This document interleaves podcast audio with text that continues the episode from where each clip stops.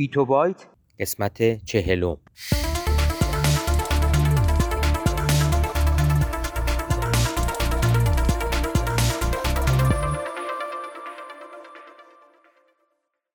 صدای ما را از آسمان نمای گنبد مینا در منطقه فرهنگی گردشگری عباس‌آباد تهران میشنوید.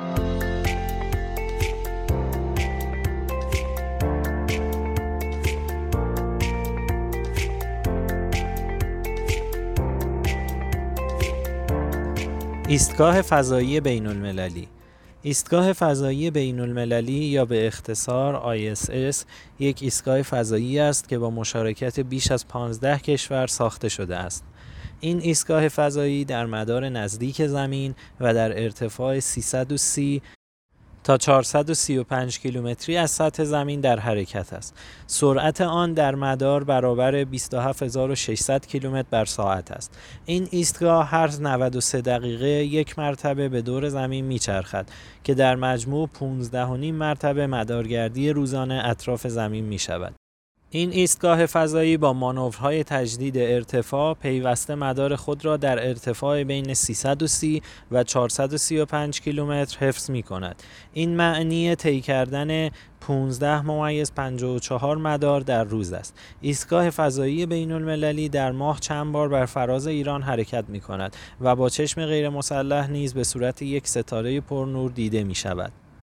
بیشتر بخش‌های اصلی این ایستگاه فضایی ساخته شده است، اما تا سال‌های پایانی دهه کنونی چند بخش جدید به آن افزوده خواهد شد. پس از تکمیل ایستگاه فضایی بین‌المللی چهارصد و پنجاه تن وزن خواهد داشت و با هزار و دویست متر مکعب فضای کار، پژوهش و زندگی را برای فضانوردان فراهم خواهد آورد. ایستگاه فضایی بین المللی سومین شیء نورانی در آسمان است که با چشم غیر مسلح دیده می شود.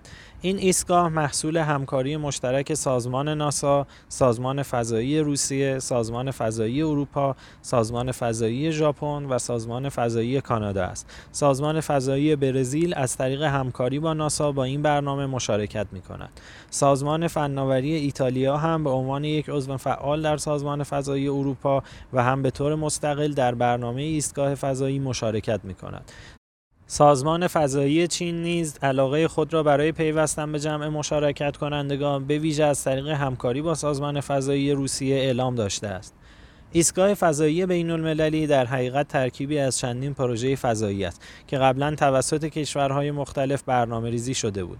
از جمله این برنامه‌ها می‌توان به ایستگاه فضایی میر دو، ایستگاه فضایی آزادی، ایستگاه فضایی کلمبوس و آزمایشگاه فضایی کیبو اشاره کرد.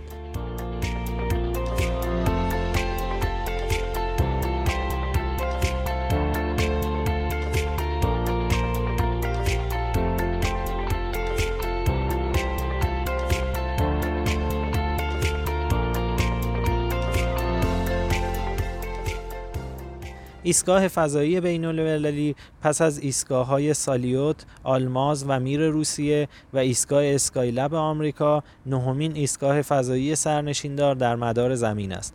آبان سال هزار و سیصد و نود و چهار، پانزدهمین سالگرد زندگی بیوقفه فضانوردان در ایستگاه فضایی بین‌المللی بود. این ایستگاه رکورد ده ساله زندگی و کار پیوسته انسانها در فضا را که متعلق به ایستگاه میر بود شکست. همچنین در این مدت رکورد طولانی ترین اقامت بیوقفه در فضا نیز که تا پیش از این متعلق به ایستگاه میر بود شکسته شد. حضور فضانوردان در ایستگاه فضایی بین‌المللی از آغاز نخستین مأموریت در آبان سال هزار و سیصد و هفتاد و نه تا کنون بدون وقفه ادامه داشته است. این ایستگاه در حال حاضر ظرفیت شش سرنشین دائمی را داراست، اگرچه هنگام اتصال فضاپیماها و ورود اردوهای جدید تعداد فضانوردان درون ایستگاه به طور موقت تا بیش از ده نفر هم افزایش می‌یابد. دو فروند فضاپیمای سایوز هر یک با ظرفیت سه نفر به طور دائمی برای تخلیه اضطراری ایستگاه در هنگام خطر به آن متصلند. در ابتدای کار ایستگاه سرنشینان آن از سازمان‌های فضایی روسیه و آمریکا انتخاب می‌شدند. تا اینکه در ژوئیه دو هزار و شش یک فضانورد آلمانی سازمان فضایی اروپا در قالب اردوی سیزده به ایستگاه فضایی بین‌المللی سفر کرد. تا کنون روی هم رفته فضانوردان از هفده کشور جهان در این ایستگاه اقامت کردند. این تعداد شامل پنج توریست فضایی نیز هست. انوشه انصاری فضانورد ایرانی در روز بیست و هفتم شهریور هزار و سیصد و هشتاد و پنج به ایستگاه فضایی بین‌المللی وارد شد و نه روز در آن اقامت داشت. در حال حاضر و پس از بازنشستگی شاتل‌ها در سال دو هزار و یازده، فضاپیمای سایوز تنها وسیله سفر فضانوردان به ایستگاه فضایی بین‌المللی است. از فضاپیمای ترابری دراگون نه تنها برای فرستادن بار به ایستگاه، بلکه برای بازگرداندن بار و نتایج آزمایش‌ها از ایستگاه به زمین نیز استفاده می‌شود. دیگر فضاپیماهای ترابری به گونه‌ای طراحی شده‌اند که در راه بازگشت به همراه بار خود که عموماً زباله‌های ایستگاه است، در جو زمین بسوزند و از بین بروند. تخمین زده می شود که جمع هزینه های این ایستگاه از آغاز ساخت تا پایان بیش از صد میلیارد یورو باشد. به این ترتیب ایستگاه فضایی بین المللی پرهزینه ترین دستگاه ساخته شده در طول تاریخ بشر است. مالکیت و حق استفاده از ایستگاه در پیمان نامه های بین کشوری تشریح شده است.